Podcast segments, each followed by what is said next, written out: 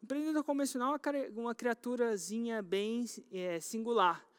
Então, o empreendedor convencional ou vende um produto ou serviço, às vezes físico ou não. E, enfim, esse, é, essa é a criatura um pouco mais difícil de lidar das três criaturas. Ela é muito apegada, é muito difícil de mudar, ela é muito enraizada nas, nas crenças atuais dela. Porém, quando ele vê uma coisa, ele demora para ver, sabe? Demora para clicar. Ele é mais, mais demora, mas quando ele vê, ninguém segura o cara. É muito louco. É, ele é bem reticente mesmo. Ele é bem, ele, eu acho que ele já tomou tanta chicotada na vida. Ele já tomou tanta que ele ele está muito escaldado, tipo cachorro com medo. Cachorro que mordido de cobra tem medo até de linguiça, né?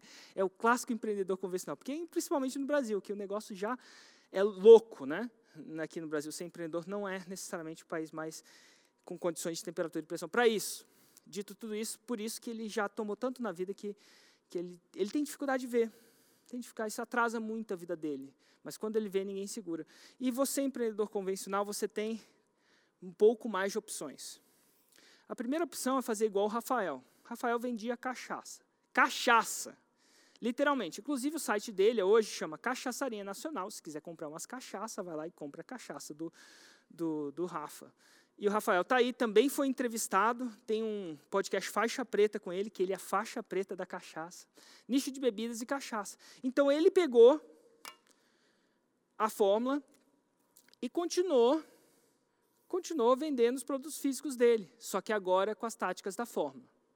E ó, eu particularmente, toda vez que eu encontro o Rafa, falo para ele parar de fazer isso. Porque, para mim, ele fez um lançamento recente onde ele vendeu 400 mil reais em cachaça.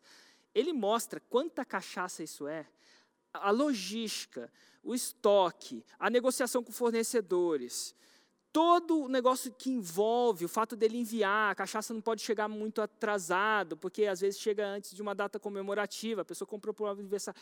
É uma loucura que eu não queria nem, nem, ser, nem se, se me pagassem três vezes mais para fazer isso. Mas ele curte essa parada e é o que é. Então ele fez isso. Um outro exemplo é a Sabrina Nunes. A Sabrina Nunes vende joia, semi-joia. Outro nome, apelido para isso é bijuteria. Ela fala semi-joia, ela fala assim, eu falo semi-joia para ficar mais. Mas bijuteria! Ela vende bijuteria e fez um milhão de reais no lançamento com bijuteria vendendo bijuteria. Ela falou assim: Érico, você tem noção de quantas bijuterias é isso? Eu entrevistei ela. Ela, ela falou: você não tem noção de quanta bijuteria é. Ela falou: o ticket médio era tipo, acho que era 200 reais, alguma coisa assim. Falou assim: meu, é muita. Então, assim, se você quer lidar, continuar lidando com o convencional, se tudo que eu falei você não conseguir ver porque você nasceu assim, você cresceu assim, você vai morrer assim, tá tudo bem. Síndrome de Gabriela: eu nasci assim, eu cresci assim. A minha mãe é muito, muito assim: ah, meu filho, eu sou assim, eu sou assim, não vou mudar. E quer saber de uma coisa? Vai lá prestar concurso, você devia prestar concurso. É isso que minha mãe fala para mim. Então, nada de errado. Dito tudo isso, temos N exemplos de pessoas que fazem isso. Né? Agora, o que acontece é que você pode ir para o mundo digital também. E quando eu falei para o mundo digital, é o mundo de produtos digitais, não só vender no digital. Isso aí é o que o Rafael fez e a que a Sabrina fez, mundo de produtos digitais. Aí, se você vai no mundo de produtos digitais, você tem algumas opções. Primeira opção é igual a da Amanda. Você é o expert. Então, a Amanda tem um pet shop. E é um pet shop real mesmo. Porque você vai lá e compra as paradas do pet lá, do, do cachorrinho. Do... Ela tinha um pet shop. Só que ela pegou e tinha alguma coisa que ela queria ensinar nesse nicho de pet que ela achava que as pessoas queriam saber. Ela foi lá e fez um lançamento, entre outros, né, vários, e um deles fez 257 mil reais. Então ela se lançou, agora com um produto completamente digital. Então tá bom, ela fez isso. Ou você pode completamente mudar de rumo, que foi o Rodrigo Estocco.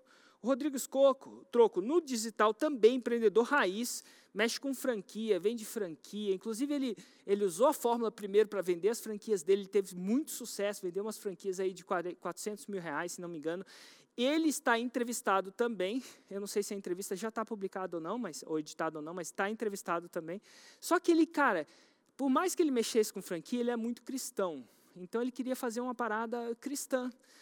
E dentro do nicho de cristãos, lembra do nicho, subnicho que eu ensinei na, terceira aula que a gente falava, ele fez um nicho de um produto ensinando finanças para cristãos.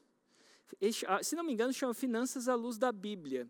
Aparentemente, ele diz que a Bíblia tem várias coisas muito loucas lá que ensina você mexer bem com as finanças.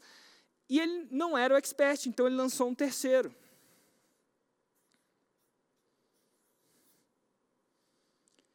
Um terceiro, ele lançou um terceiro de uma área completamente diferente da dele. É possível? É, você não precisa, de repente, se, se, se quiser entrar e lançar uma outra pessoa, você pode. Inclusive, é, é muito bom isso. E fez um 6 em 7, fez um resultado, um dos lançamentos dele, né? pelo menos quando a gente fez esse slide, foi de 212 mil reais, 96, 96, desculpa, 212 mil e 96 reais. Então, se você é empreendedor convencional, sei que às vezes você quer igual você a Gabriela, nasceu assim, vai morrer assim, está tudo bem, continua fazendo isso.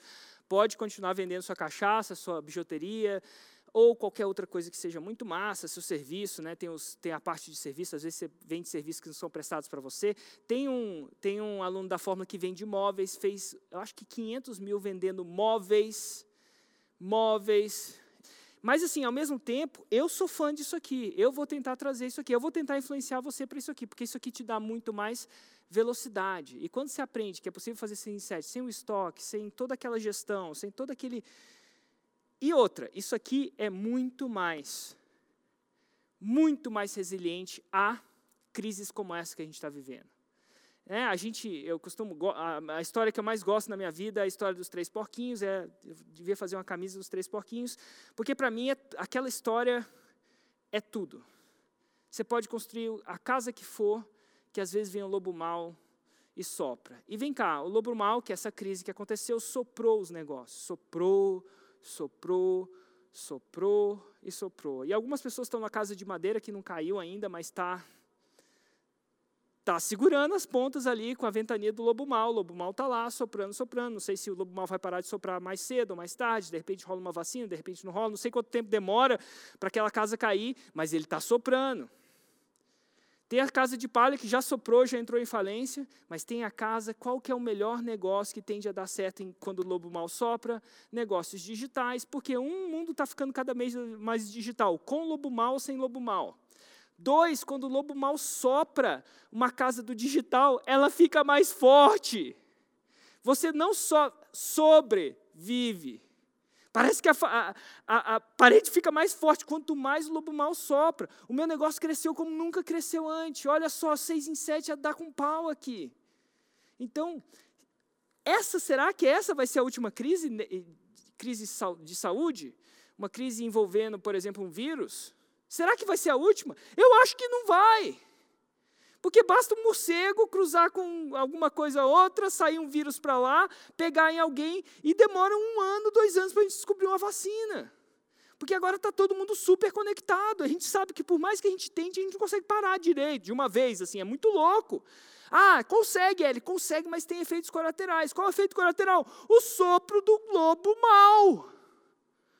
E agora eu te pergunto, já que você vai criar um negócio, já que você vai, por que você não cria um negócio que é a prova de lobo mau?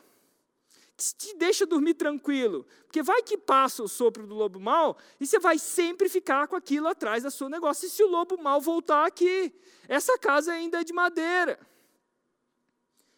E sem falar que negócios digitais tem mais, tende a ter um pouco mais de escalabilidade. Então, se você vai continuar com a síndrome de Gabriela, que, por sinal, metade das pessoas que fizeram 6 em 7, tipo o Eduardo, não sabe quem é Gabriela.